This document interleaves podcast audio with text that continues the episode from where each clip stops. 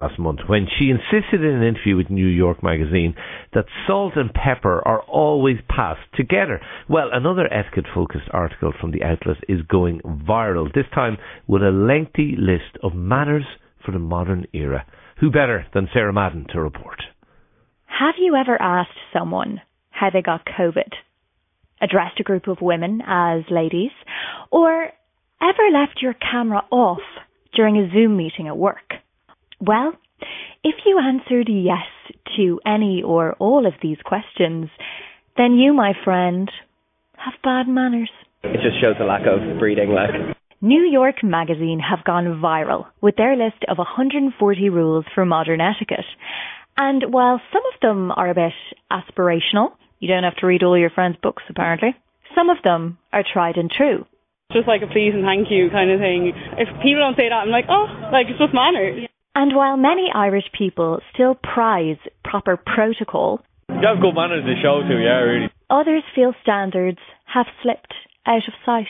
I find in Ireland a lot of social graces are missing. One of the demonstrably horrified is Ireland's own answer to Emily Post.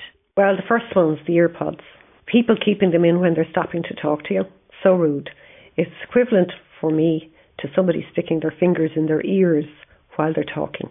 Therese McCullum Malia is the director of the Etiquette Academy of Ireland, having earned her certificate at the Protocol Academy of London. So you can imagine my panic when she began our session with a quiz. Okay, so you're having soup and you have a roll. What do you do with the roll? I know I'm not supposed to dunk, but I will absolutely dunk, and it'll be covered in butter. I could probably do with a little refresher of my own P's and Q's, but I'm here with Therese to find out more about etiquette and why it's important in our modern world. It's really, really important. I honestly think that they should be taught to everybody so that everybody is on the same page, not from a snobby point of view. I thought it was lovely. One student said to me once, you know, I thought that, you know, having good manners or etiquette was all about looking down your nose on other people. And she said, No, I've come to realise that it's all about respect, respecting everybody, irrespective of where they come from, who they are. And unfortunately, today, there's not very much respect. From that point of view, it's, it's kind of sad. It's back to the me, me, me. Manners and respect is about the other person. And if you're just, you know, all about yourself, well, you're not going to see anybody else. Perhaps Therese is right. Has it changed my day? Yes, it has. People are more brusque and more busy and less time, I think, for niceties.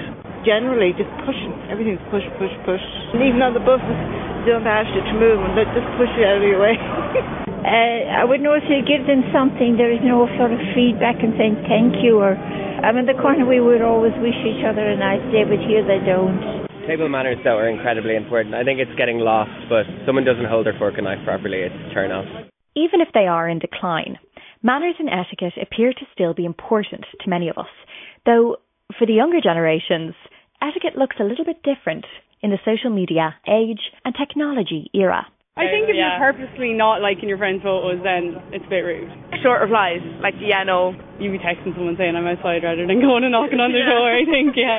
Yeah, I don't understand why people just can't reply to you. Like, get back to me. Don't leave me on, on read for like 24 hours. hmm, I'm actually pretty bad at that. I, I, I do tend to go to people a lot. It's not fair to say that the younger generations don't care about manners or etiquette. It's just their standards for these things change. They're changing in the way that most things do between generations. They create new norms for themselves because they care about different things in the world.